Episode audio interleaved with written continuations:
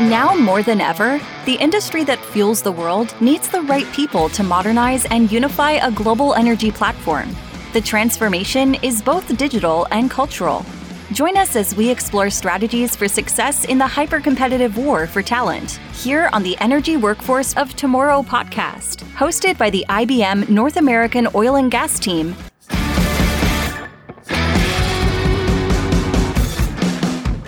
So, little about our sponsors, Ericsson.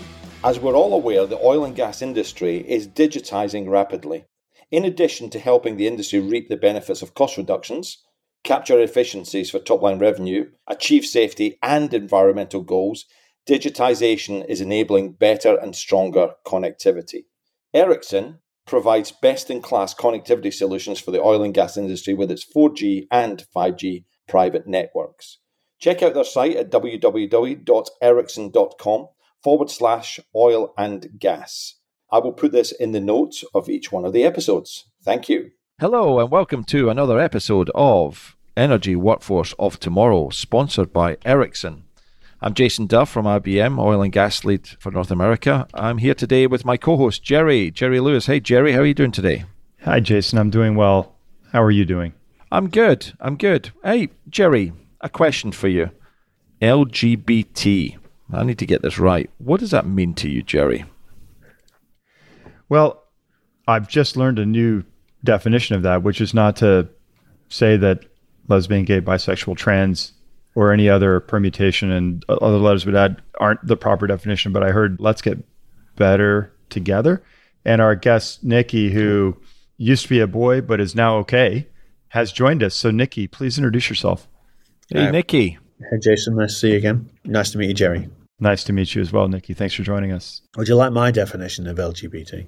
Yes, because he got it wrong, didn't he? Laughter gets better together, I think, Nicci. Oh, what you did I say? Uh, You said let's get better together, which is just as good. But uh, no, Okay. Laughter- Laughter Gets Better Together is my comedy show. I am Oh, that's right. The a comedy show. professional yeah. comedian. That's my comedy show. Yes. Okay. And I usually start because often there's you know cis straight people in it. So you obviously know most people don't really know what LGBT stand for. So let me just help you. L that's lesbian. That's girls like girls. G that's gay. That's boys like boys. B is bi. That's those who haven't made their mind up. No, no, no. I'm joking. They have made their mind up. You all kind of straight people all often think that's boys or girls. I promise you, it's boys and girls, usually at the same time. And then T stands for fabulous. Take it from me. And so, for those of your listeners who are listening and can't see the picture, I do look like a girl, even if I sound like a boy. And looking lovely today, Nick. And actually, would- you don't even need to say you're a comedian at this point as well, because listeners are probably already worked this one out, correct? It depends whether they found that funny or not. But yeah, boom, boom. Yeah. So, Nicci, can you just introduce yourself? Who are you? And at least we can go from there. Okay, so my name is Nicci Take, Miss Nicci Take or Mistake. I'm not the only mistake. There's always a couple of people listening thinking they might want to date me. That's a mistake. Obviously, Nicci Take is my stage name. And my branding is Corporate Drag Queen, DRAG, where in my case, DRAG stands for not dressed as girl, which is what it really stands for, but stands for drive rapid accountable growth. And so what I do is I help businesses like yours, like IBM, who were a client for years, win big complex deals. Most people win one in three, one in four of the deals they go after. My clients win three out of four, and they don't pay me unless they win. That's what I do. Well, Nicci, that brings me immediately to a question that we talked about in the, or an anecdote you related in our pre meet when we are getting to know each other a bit. Before you transitioned, with all of your experience and your ability to negotiate deals, as a man, when you would make a statement in a boardroom or to a bunch of executives, it was taken at face value and there was a credibility there making the same statement as a woman. Tell us what that's been like for you.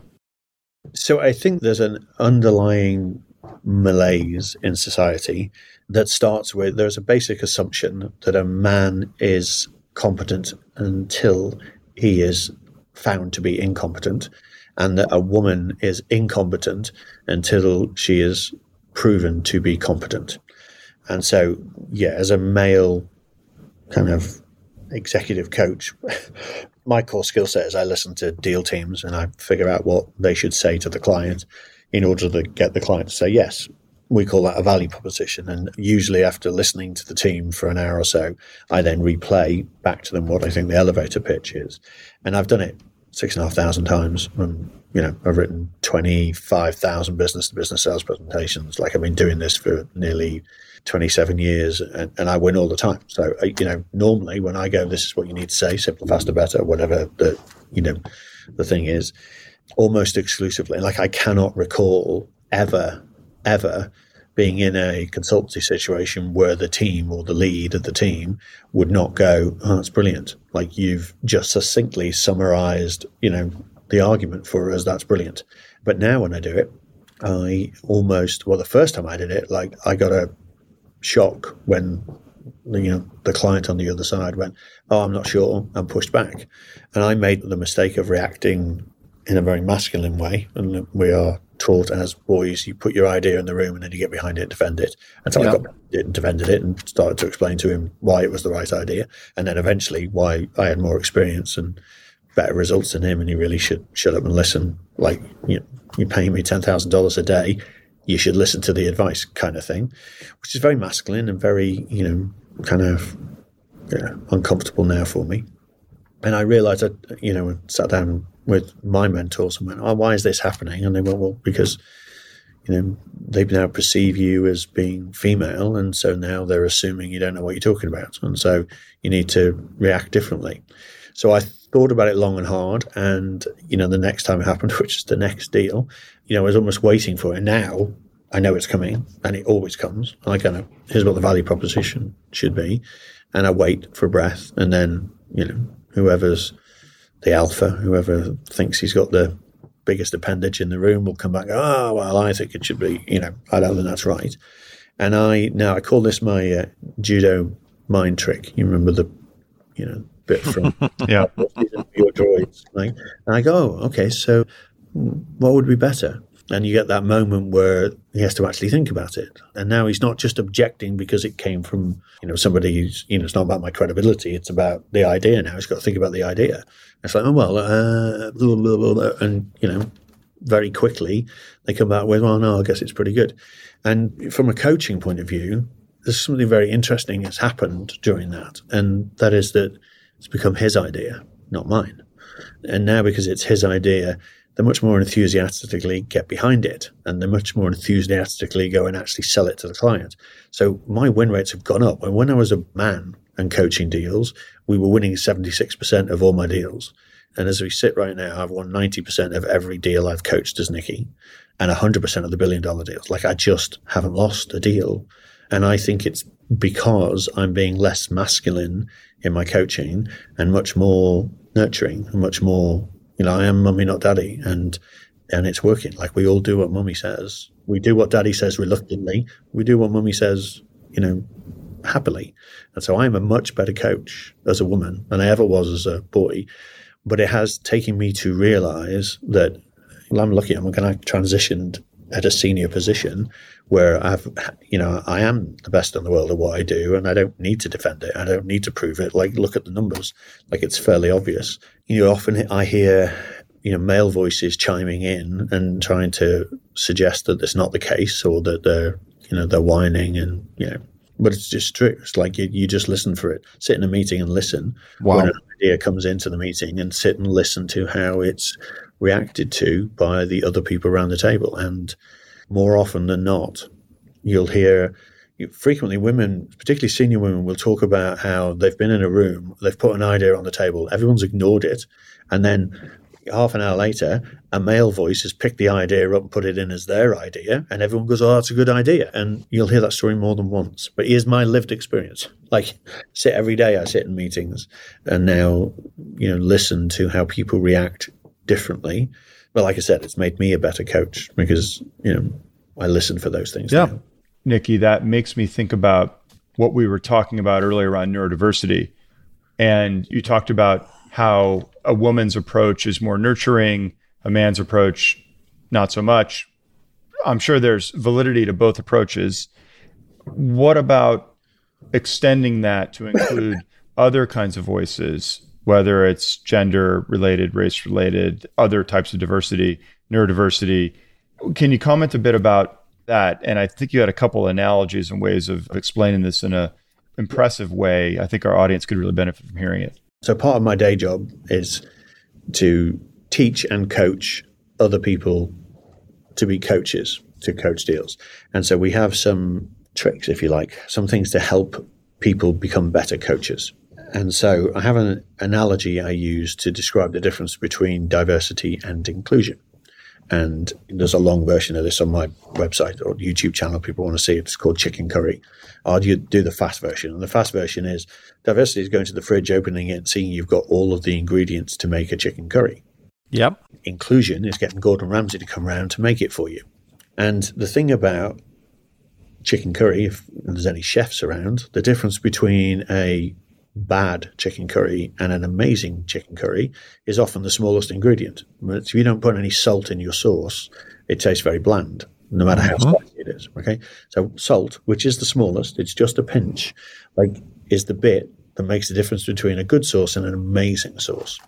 So how do you get the salt in?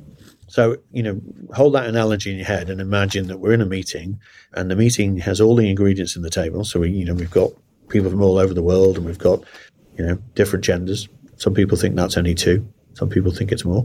a room full of different genders, a, few, a room full of different sexualities, a room full of different histories and backgrounds and points of views. Got all this massive diversity, and we're all very good at that because it's easy to spot. Often, I mean, some diversity less, but you know, nobody misses me when I walk in the room, and like I'm obviously kind of you know part of the DNI club. Like I'm part of. I'm obviously not. I should say, often you need a word to describe people who are not LGBT. Mm. Yes. And I have the word we're supposed to use is cisgendered heteronormative or cishet, but I find that a bit of a mouthful. And so I have a better word for you. And the word is boring. Just hold that thought. So all the boring people are at the front of the room and they do all the talking and make all the decisions. And then they walk out the room, patting themselves on the back, going, Oh, it's really good. You know, we had people from India there. It was a good, diverse meeting. Actually, it wasn't very inclusive if you didn't hear anybody. And so here's the very simple trick we teach our coaches. Like the first thing you do when you go around the table and introduce everybody, is you write everybody's name down on a piece of paper, right? So that you know exactly who's there and how to pronounce their name. And then during the meeting, every time somebody speaks, you tick their name. And at the end of the meeting, you should have one tick next to everybody's name. Everybody has spoken and participated. And then the second tick that you put next to the name is have you heard them express an opinion? So often you'll hear people just go, "Oh, I agree with that." And if you ask them a question, so Jason, what do you think of what Jerry said? Yeah, no, I agree. Like they haven't thought. There's been no thought process behind their response. You've heard their voice, but you haven't heard their ideas. You haven't heard their opinion. And so the second tick is, have you actually heard the opinion? And then a good coach will at some point through the meeting recognize that somebody hasn't spoken and draw them in. And we teach them you know lots of techniques. The simple one is TED's Pi. Like TED's Pi is an acronym for the words that you can use that are better than why. And so TED, tell me, explain, describe to me, and then Pi precisely, you know, in detail and exactly. And so you broaden your conversation. Well, tell me about that. You know, in detail, how do you do that? So these are techniques that we can teach to a coach that are designed to pull somebody into the meeting and pull their ideas up to the front. And if you've done that, if you've held a meeting and everybody has spoken and everybody has expressed an opinion, a true opinion, not a, you know, like, oh, I agree with the boss, then you've actually had an inclusive meeting. And sometimes we need to take the boss to one side and say, you know, your job in this meeting is to shut up. Because as soon as you express an opinion, everybody else will just agree because that's corporate culture. So, you know, don't express an opinion until I tell you. And then you know, you can make your decision at the end, but make sure you've heard everybody first. It's a pretty good life lesson for anybody, but especially for somebody that's in, you know, a, a hierarchy, a power-based hierarchy, where somebody is more important in the hierarchy than somebody else. Like telling them to, I mean, it's one of Covey's, you know, seven habits, isn't it? First, seek to understand, which means shut up and listen. And you know, Jason will have heard me over the last ten years, I'm sure, say God made me a salesperson because she gave me two ears, two eyes, and one mouth. And so, my father told me that. There you go. my father's first sort of lesson to Your me: father, two ears, one mouth. Your father told you that God was female. I like that. that See, know, I'm letting everything out on this podcast. you off for a Scot. That's very, you know. Uh, absolutely. Was he also wearing a skirt when he said it? He was, and it, it, we're ah. eating porridge and saying, "Okay, Nicci, uh. you've done work around the globe. You and I knew each other in Asia. Is there any cultures? I was just thinking of what you've just said, and then looking at it from a female's point of view, etc. Is it the same in every right around as you're looking at as a transgender, etc.? Is there anywhere you, th- you feel that is more advanced or more thinking this way, or is it all just the same? Well, there are a few examples of matriarchies. Yeah, There's a matriarchy in India, and there's. yeah. I was going to say India. Yeah. I've never operated in them. I've only ever operated in patriarchies. And so, yes, my experience is it's the same. And I think it, you know, I think there's some evol- uh, evolutionary biology behind it. If you're familiar with system one and system two in the brain, the, the fact you have your animal brain that makes instant Yep. decisions and then you, you rationally think about things afterwards. What happens, and this is part of, you know, the thing I've had to learn in order to be read as female on the street, you, you have to recognize that when people walk into a room, the animal brain is looking for threats. And the human brain, uh, you know, at a subconscious level, knows that things that are moving fast you know, towards them, potential danger. And then it also knows that the only thing that can really kill us in this world, unless you're in Australia, of course, uh, is another human being. and so when you walk into a room, your eye tracks the other human beings, particularly if they're moving. And the first classification that happens in your head, which is a threat assessment, like we know that it is the male of the species that is more likely to kill us than the female Yeah. species.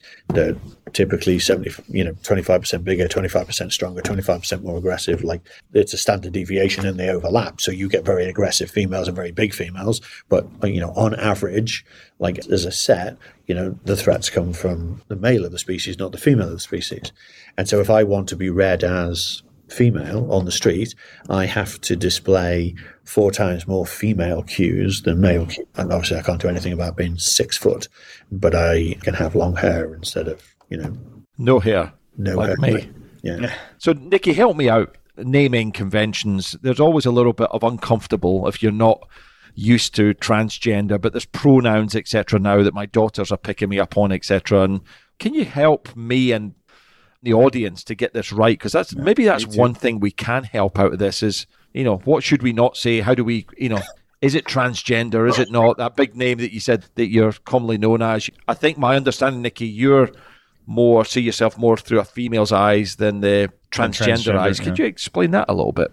So the first thing to say is I'm quite an unusual trans woman. I don't necessarily represent the views of the rest of the community. Got it. Um, You've always been unusual. Come on, that's how you and I got on together ten years ago. Yeah, well, that might be true. Uh, like when people say, "What pronouns do you use?" Yeah. My response is, "I don't often use them. Like I don't often go, look, she's arrived."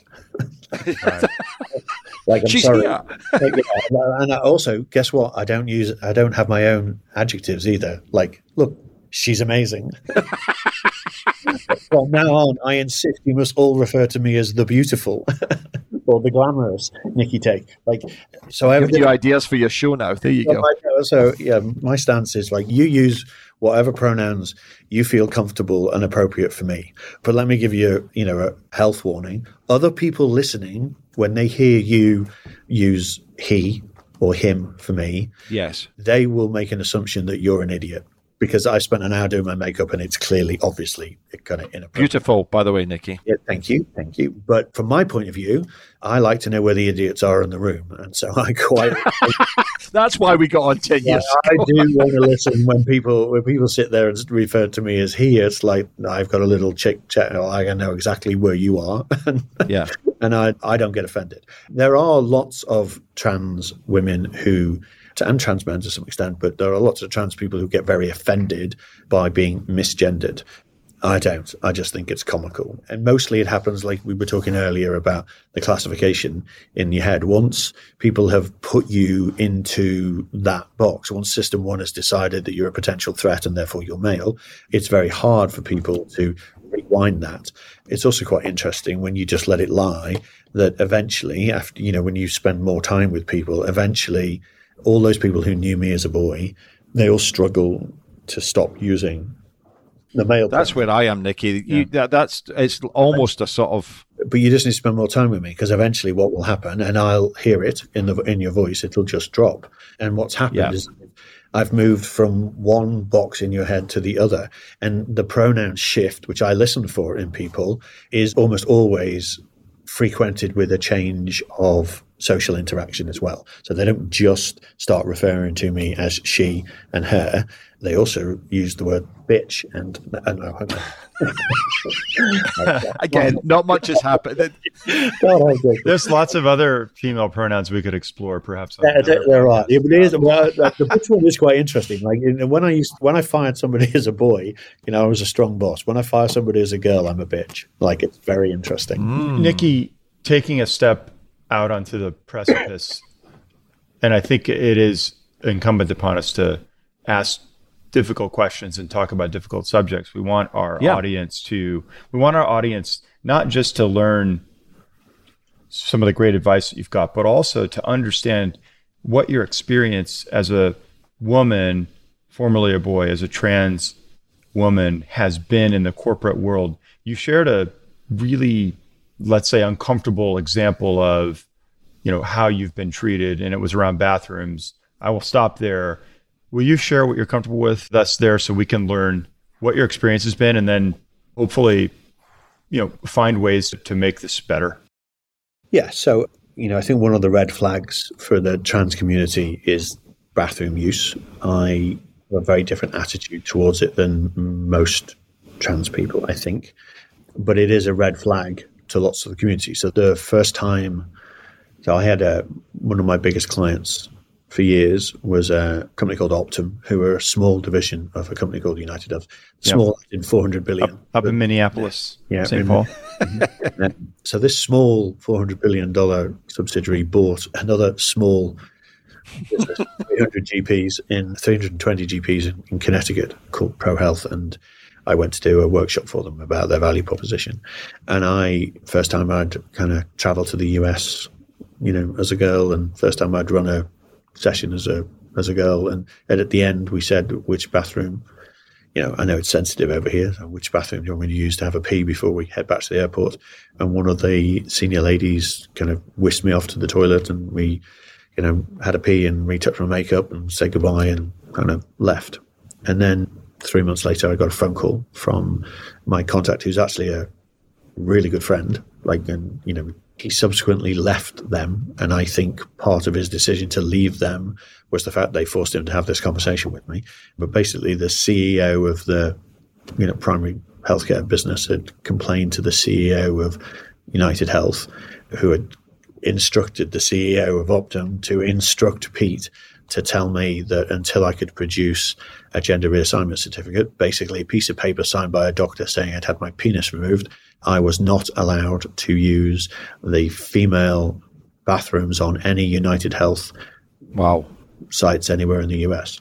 And that's quite, and that actually then made life quite difficult because uh, in their headquarters in Minneapolis, they only have one gender neutral bathroom and it's the disabled toilet outside the reception. And so every time I needed a pee, I'd, a good reception. I'd have to, you know, walk. And, you know, we're talking Yeah. a half a mile walk to, Yeah. to go to the nearest all gender bathroom. Um, you know, the trans narrative is that that you know there's something we need to fight for. That I have a right to use the ladies' bathroom, and we should fight for it. I don't want to diss that, like, a, but I feel like for me that's far too masculine approach to this, and so I have a different attitude. And my attitude is when I'm at conferences and and I speak at conferences about sales and selling and D&I all the time. I usually started off by saying, okay, you know, obviously I'm trans. I used to be a boy, I'm okay now.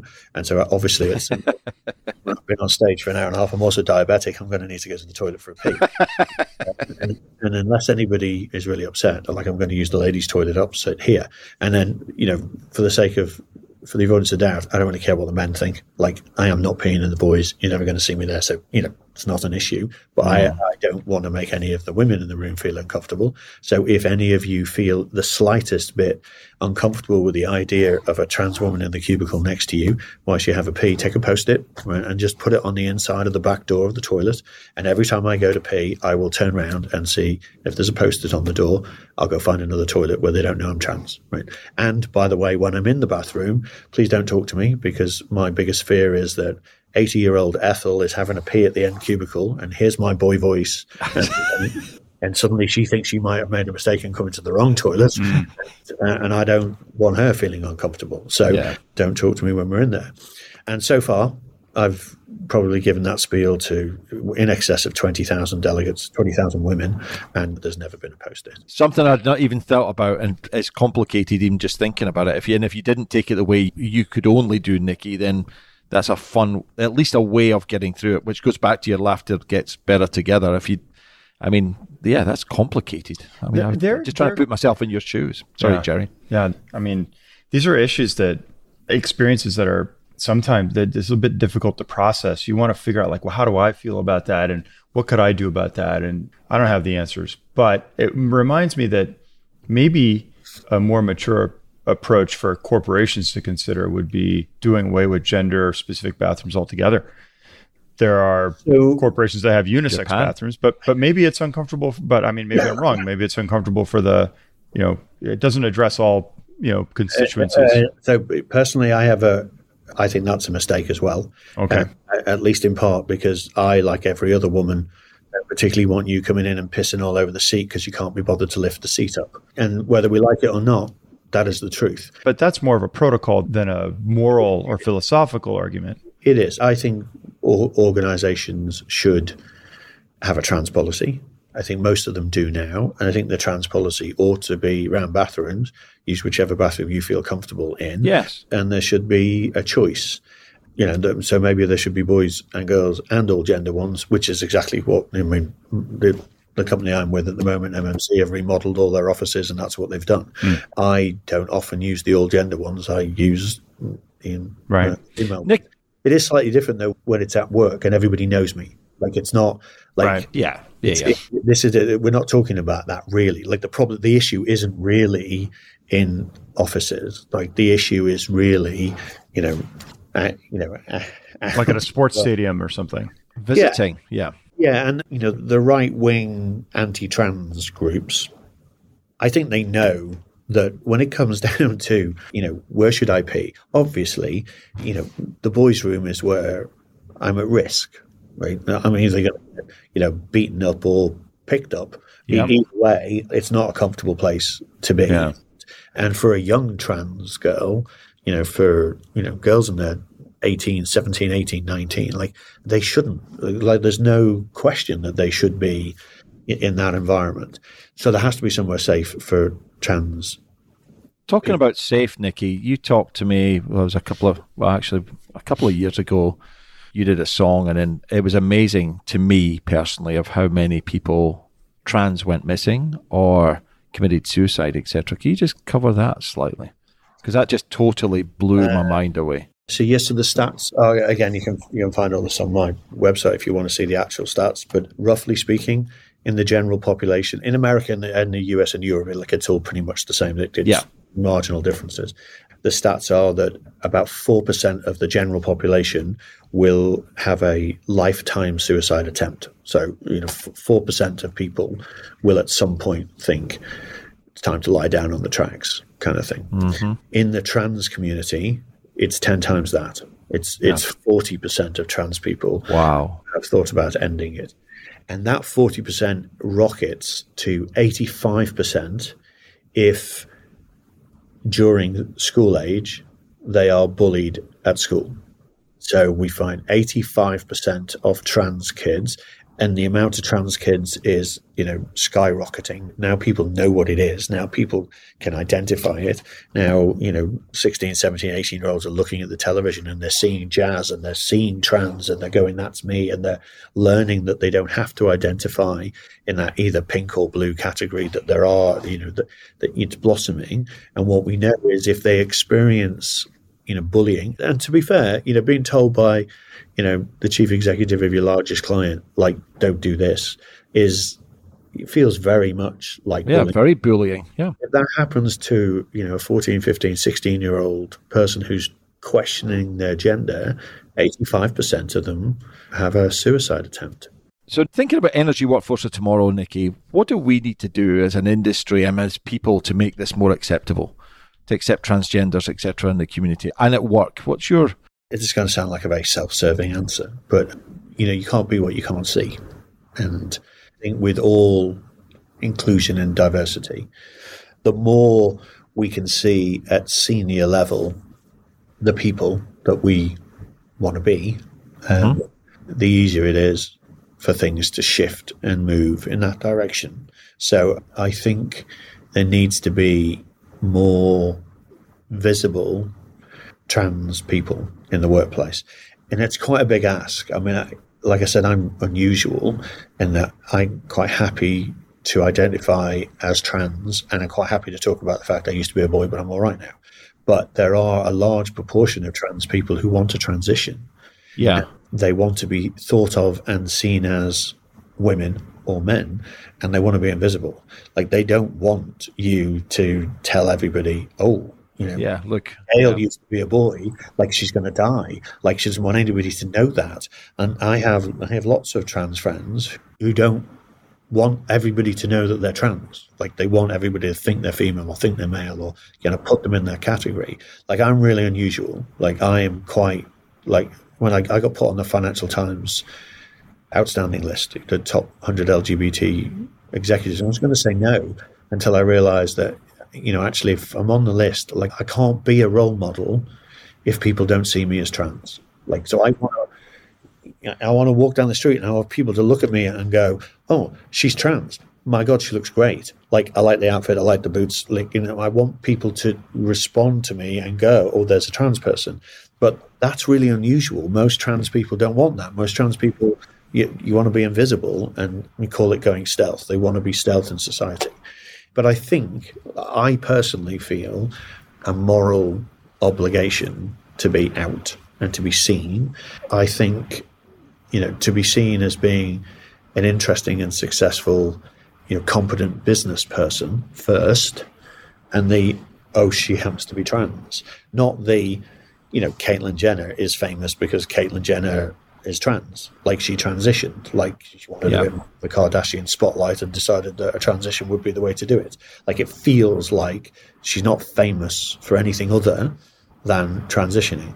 I think the more we can find trans people who are really, really good at what they do and have really interesting points of view, the better. And we'll find them. One last thought, I guess, for you is there's of all of the gender frameworks that might be out there, the one that most appeals to me is the Aztec. The Native American Indians mm-hmm. don't have a concept of two genders like the Western, you know, that comes. Yeah. It comes from the Abrahamic religions, you know, saying God, you know, we're created in God's image, man and woman. That forces this idea that there's only two roles in society, male and female. But all of the American Indians all have their gender constructs come from the Aztec world. And in the Aztec world, there were six genders. And the six genders are physically male, so, you know, male Yep. is kind of physically male, spiritually male, I'll be male, physically female, spiritually female. There's your two kind of bigenders. Then you've got your transgenders, physically male, spiritually female, and then spiritually uh, female, physically male. There's your two. And then they have the number five and six are in the middle, are physically whatever, right? But spiritually both. And it's often referred to as twin spirits or two spirited people. Interesting. Uh, that's where I feel mm-hmm. comfortable. I think I channel both female energy and male energy. I feel like I sit in that twin spirit. This weekend, I'm going to Mohegan Sun in ah. Connecticut. And part of the reason I always go to Mohegan Sun when I'm in New York is because it's run by the Mohican tribe. Yep. And as soon as I step through the door, they recognize me as being twin spirited. I get upgraded. And last time I was there, I got invited to go and sit with the elders and watch the show free of charge because most of the American Indians pull their wise elders from a twin spirit group. Wow. Mm. We are seen as because we can see the world from both point both sides of you know of the gender gap. We can also see an argument from both sides. And actually, I think it's why I'm good at my job. Like I am able to sit with you and help you figure out how your prospect will react to what you say. I effectively role play both sides of the argument in order to find a win win, and that's how we win deals. So actually, I think I am what I am because of what I am. And your view then, coaching to me, Nicci, is and Jerry, and the awareness, inclusion, and just you know, I think, I, yeah, I think we need to find more trans people and help them be more visible. Yeah. Uh, the biggest problem trans people face in the workplace is we can't get into the workplace. Like Yeah. people, people won't hire us. Yeah. And the reason they won't hire us is, again, I give throw some stats at you. We're 0.03% of the population. Trans women are slightly half. So, you know, you need a room of 600 people to find one of me. Hmm. Like in general, most trans people just want to live their lives yeah, just want to get on with it. And so, you know, I think organizations should seek us out because I think the more trans people you put into teams, the more you will force everybody else to learn to listen. Well, and I mean, Yeah. selfishly, better chicken curry. Yeah, yeah. There you go. yeah, that's, a, that's what this bit is. of salt. Nicci, the other thing is you must be using the humour element. I love what you're doing because at the Ed- Edinburgh Fringe, you're on. Sh- I've seen some of your shows as well. I've been there. It's a great way of really raising awareness with the, you know, the white dumb guys that don't really get it, and it's a real big eye opener, right? I mean, I, that must be a great thing that you you feel like you're giving an awareness to. Otherwise, it's going to be very uncomfortable for some of us to take on, right? I, I think uh, you know humor is humor at its best. Humor is social agitation, isn't it? I mean, Yeah. you know, George Carlin, you know, would, would say George Carlin, you know, might have been a comic, but really, I think he was a philosopher. And you know, my hero, his observations about American society and about consumerism and about kind of you know our place in the world, like are all kind of like you know they should stop and make you think. But he had this gift of doing it you know, by making people laugh. And if you make people laugh, you make them feel more comfortable. You push people out of their comfort zone and then crack a joke and they relax outside of their comfort zone. Well, then, you know, they're in that space where they're going to learn and grow. So I think humor is, I think humor is a really important tool for helping lubricate change in society. Like it helps make it easier when we can sit and laugh at ourselves Yeah. and, and recognize that we're laughing at ourselves, recognize that, you know, there are ideas that we all used to hold that yet now are quite toxic. And instead of feeling shame about that, to, to, to laugh about it and hmm. kind of, you hmm. know, well, the world's And- moved on. you know, I know we're we're coming up on time here, but I really just want to thank you for being so open with us and sharing your experience and giving thoughtful, impactful advice. I think we all can do better. We will do better. And I agree with a lot of your thinking around how we can increase visibility and participation and diversity and all of those things by being more pronounced and thoughtful about it and pushing. Because I think we all have to be courageous a bit and push, and then you know kind of look for opportunities to make an impact here. Yeah, and Nicci, I would I would say to you, I've known you for seven years. I think you look absolutely gorgeous. Love you to bits. I have loved you for the last seven years, and I really you have made me think. You know what I'm like, Nicci. I I wanted to do this because it's more for us and the listeners to really rethink about this. And I think the awareness we need a prod. We do need a prod and think about what's happening. And some of the stories are, yeah. I think Jerry is just a yeah, a real good sort of view from us of what do we need to do as a community and how do we continually be inclusive as an industry as well. Let's think about our audience. Oil and gas industry probably has a long way to go. Yeah, but you know, I made the observation when we were chatting before. Like you know, worse or better than any of the organisations I work for. Like Yeah. organisations are, you know, by default conservative places and don't like change and always lag behind, you know, where the outside world is. And Yeah. so, you know, twenty years ago, it would have been inconceivable, you know, for me to operate as a woman. And So- now, actually, you know, I think I'm I'm a pretty I'm pretty sought after because it's in the zeitgeist now. And so, and in 20 years' time, my kids, quite interestingly, are, you know, in their 20s. My eldest wants to be a politician, and he is adamant that in 20 years' time, there won't be such a thing as trans. Interesting. By then, the world will have grown up.